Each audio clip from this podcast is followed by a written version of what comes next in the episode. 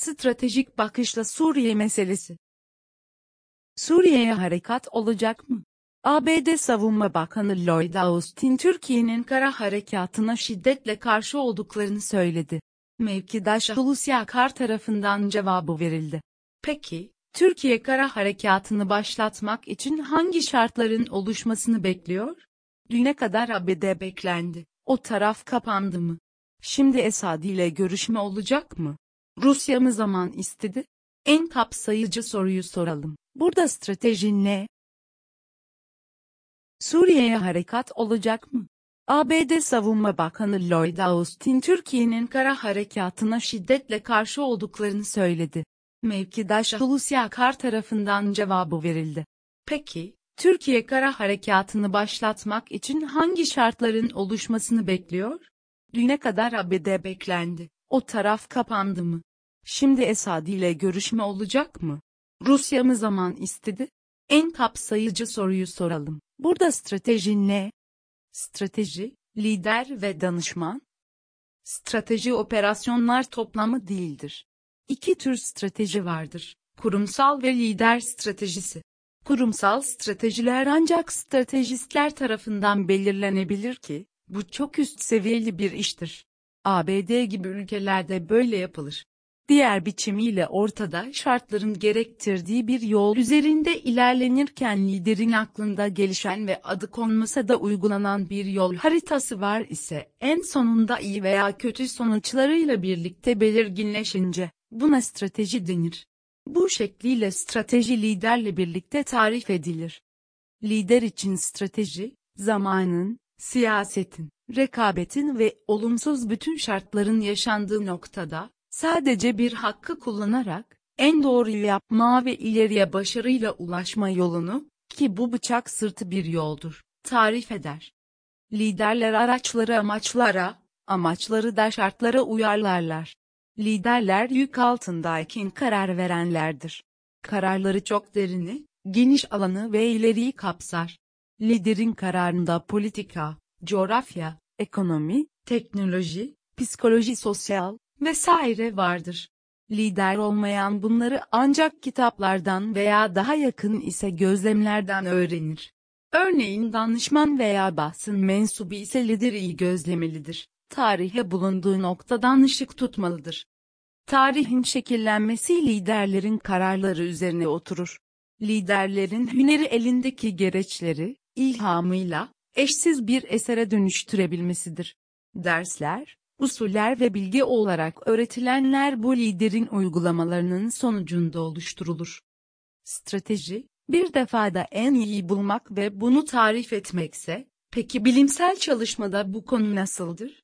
Bilim insanı deneyini tekrar tekrar yapar, gözler, ölçer, tanımlar ve bu süreçte bilgi üretir, öğrenir, öğretir. Bilim insanı bir liderin stratejisini bir defada anlayamayabilir, üzerinde çalışır. Örneğin buradaki danışmanın görevi çok iyi gözlemekle başlar. ABD'nin kurumsal Suriye stratejisi. Bugündeyiz. Arap Baharı ve Suriye iç savaşı başlayalı yaklaşık 11 yıl geçmiş. Arada çok merhale geçilmiş, iyisiyle kötüsüyle. Tam da bu zaman dilimine gelindiğine, şartlar buysa, ABD'nin ve İsrail'in Suriye stratejisinin içinde bir noktadayken karar veriyorsanız, düşünün. Arap Baharı kendiliğinden mi oldu? Kurumsal bir strateji ürünü müydü? Da eş kendiliğinden mi ortaya çıktı? Bir ABD projesi miydi? Bu tür soruların cevabını bilmiyoruz. Ama şunu biliyoruz, ABD, Suriye için baştan itibaren bir stratejik yaklaşım içinde oldu. ABD'nin ulusal strateji dokümanlarını bu nedenle titizlikle okumak gerekir. Obama doktrini ortaya kondu ve uygulandı. Brett Mcgurt bunun içinde yetişti. Obama başkan iken Joe Biden yardımcısıydı. Bugün bile yılda 3-500 milyon dolarlık bütçeyle bu projelerine yatırım yapan bir ABD var. ABD için bu yatırım hesapsızca yapılan bir şey mi? Sonunda bir hedefi elde etmek mi? O halde nedir ABD stratejisi? En azından şunu söylememiz gerekiyor. İran sınırından Doğu Akdeniz'e uzanan bir Kürt devletçiyi kurmak. ABD bunun için planlı bir yol izliyor olabilir mi? Bakınız bu cümlenin içinde enerji var, İsrail'i güvenlik altına almak var, rakip Rusya'yı uzaklaştırmak var, hatta o demokrasi ve özgürlük söyleminin uygulanması dahi var. ABD'nin uygulaması ve Türkiye, Türkiye'nin Suriye'deki mücadelesi sadece terör örgütleriyle mi? Hayır. Aslında giderek daha belirginleşti. Suriye'de Türkiye için nasıl rakip, hasım veya tehdit abede oldu. Bu nasıl müttefiklik diyeceksiniz, değil mi? ABD'nin stratejisine uyarsanız, elbette müttefiki kalmaya devam edersiniz. Bakın şimdi, bu kabul edilebilir mi? Egemen ve iddianız olan bir ülkesiniz, örneğin Türkiye bir Yunanistan değildir. ABD'nin Merkez Kuvvetler Komutanlığı, Cenk Com, marifetiyle, bütçesinden ayırdığı kaynakla, aid donat yöntemiyle karşımıza diktikleri teröristlerin hesabı başka türlü yapılmalıdır. ABD'nin Suriye'yi bölmekle ilgili politikasında kullandıkları sadece teröristler değil, başka birçok taşeronu kendine bağlamıştır. ABD Suriye'de yürüttüğü bu politikasını, CIA siber kuvvetleriyle ve uzay komutanlığının yönetiminde olan uydularıyla, bölgedeki ve ihtiyaç halinde gelip giden diplomatlarıyla ve politikacılarıyla, çeşitli baskı yöntemleriyle, ortaklarıyla, en başta stratejik müttefiki İsrail'le ve onların bütün kabiliyetleriyle koordineli sürdürmektedir. Türkiye tek tek bunlarla mı mücadele etmeli? Hayır. Püf noktası veya anahtar cümlem ne? Aslen abedinin, Suriye'nin ve bölgedeki dinamikler içindeki bütün ülkelerin politik iradelerine tesir edecek yöntemleri kullanmalıdır. Fiilen yapılan belli, elbette kendi imkanlarının tümünü mücadele alanına seferber etmek. Ancak özel bir konuyu söylüyorum, mücadelede iradeye tesir etmek. Asıl sorun durumundaki ABD Suriye'den çıkacak mı? ABD ile PKK'nın bağ değişir mi? Bugüne dek şu başarıldı. ABD'nin kolayca yaparım dediği sınırımız boyunca uzanan o kantonları birleştirerek oluşturmak istediği garnizon devletçiği projesi, terör koridoru, engellendi. Belki şimdi bunu başka bir şekilde yapmak için çaba sarf ediyor. Yani stratejileri değişmedi, şartlara bağlı yöntemleri değişti. Sonuçta ABD Suriye'den öyle kolay çıkacağı benzemiyor.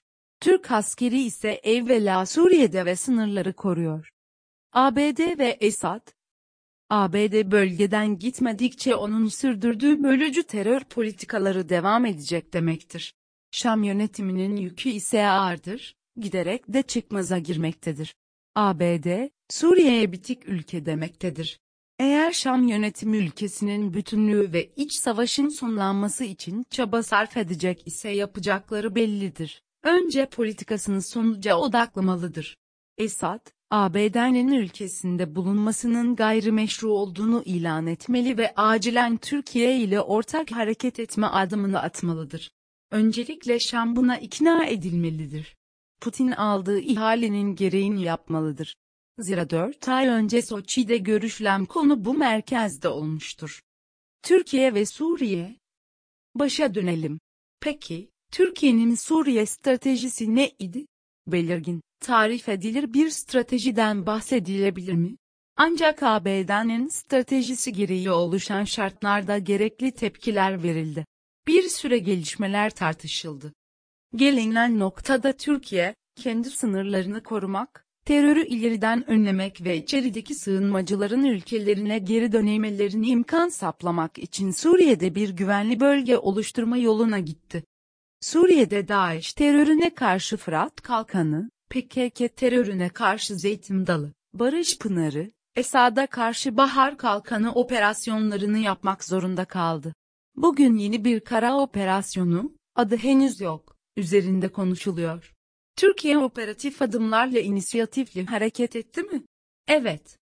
Suriye ile ilgili bir noktadan sonra Türkiye, Rusya ve İran ile işbirliğine gitti ve Astana süreci başlatıldı. Arada bir Rusya ve Türkiye ikili görüşmeler yaptılar. Ortak kararlar aldılar. Birkaçı Soçi'de.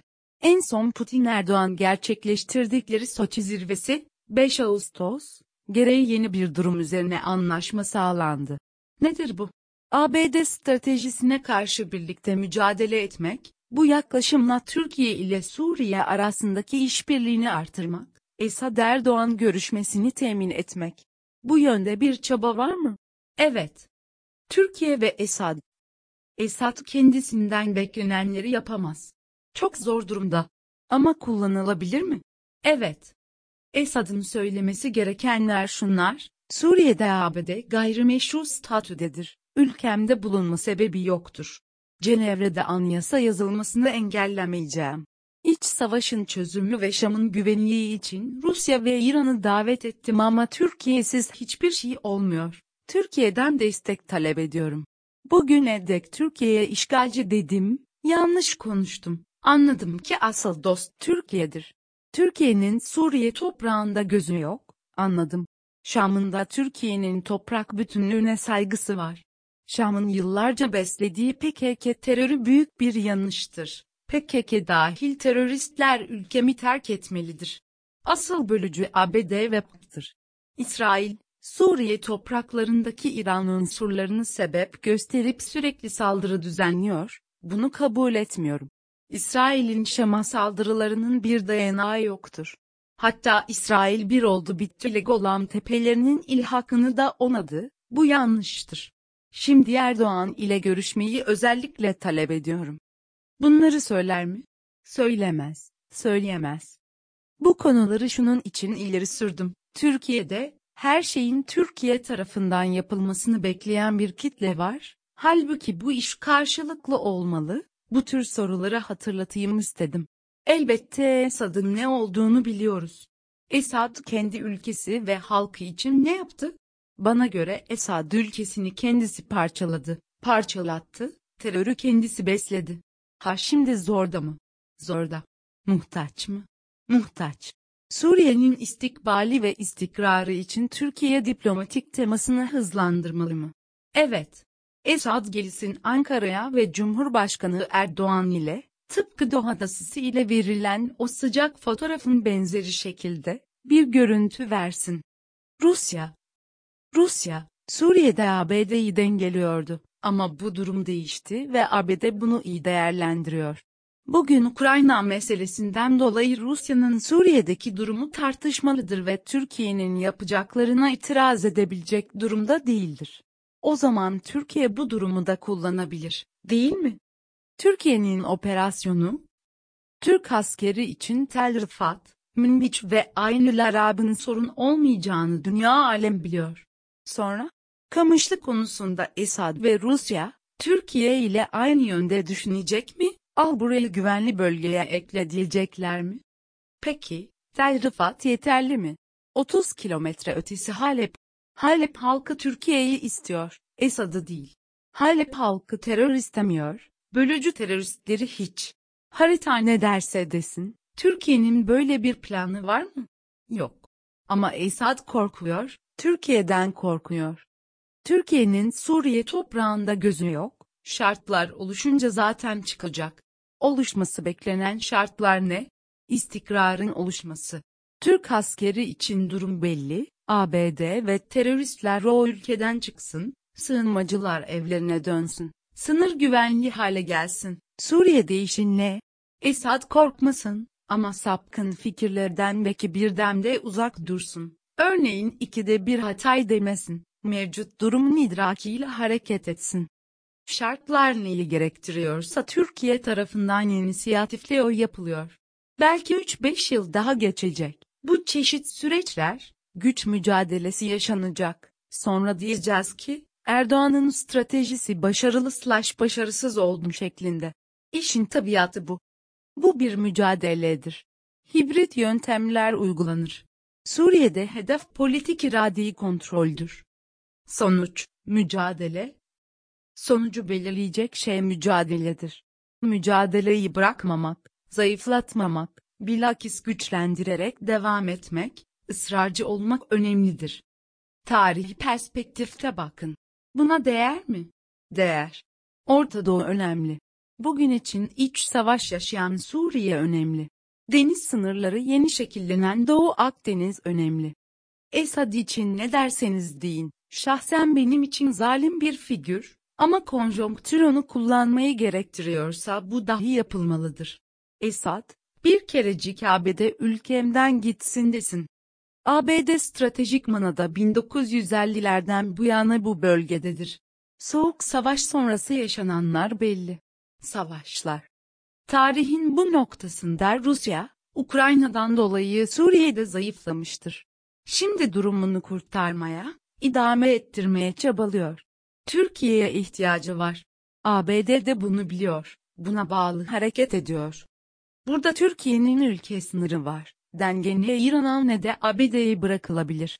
Esad ve Putin kendilerini düşünüyor. Belki İsrail ile bu konuların ele alınması bile gerekebilir. Çünkü nereden bakarsanız bakın, her defasında kazanan İsrail oluyor. Bu kez durum ciddi. Suriye'nin paramparça olması kabul edilebilir bir konu değildir. Bu tür farklı diplomasi arayışları geliştirilebilir. İşte ileride anacağımız Türkiye'nin strateji şu olacaktır. Mücadele stratejisi.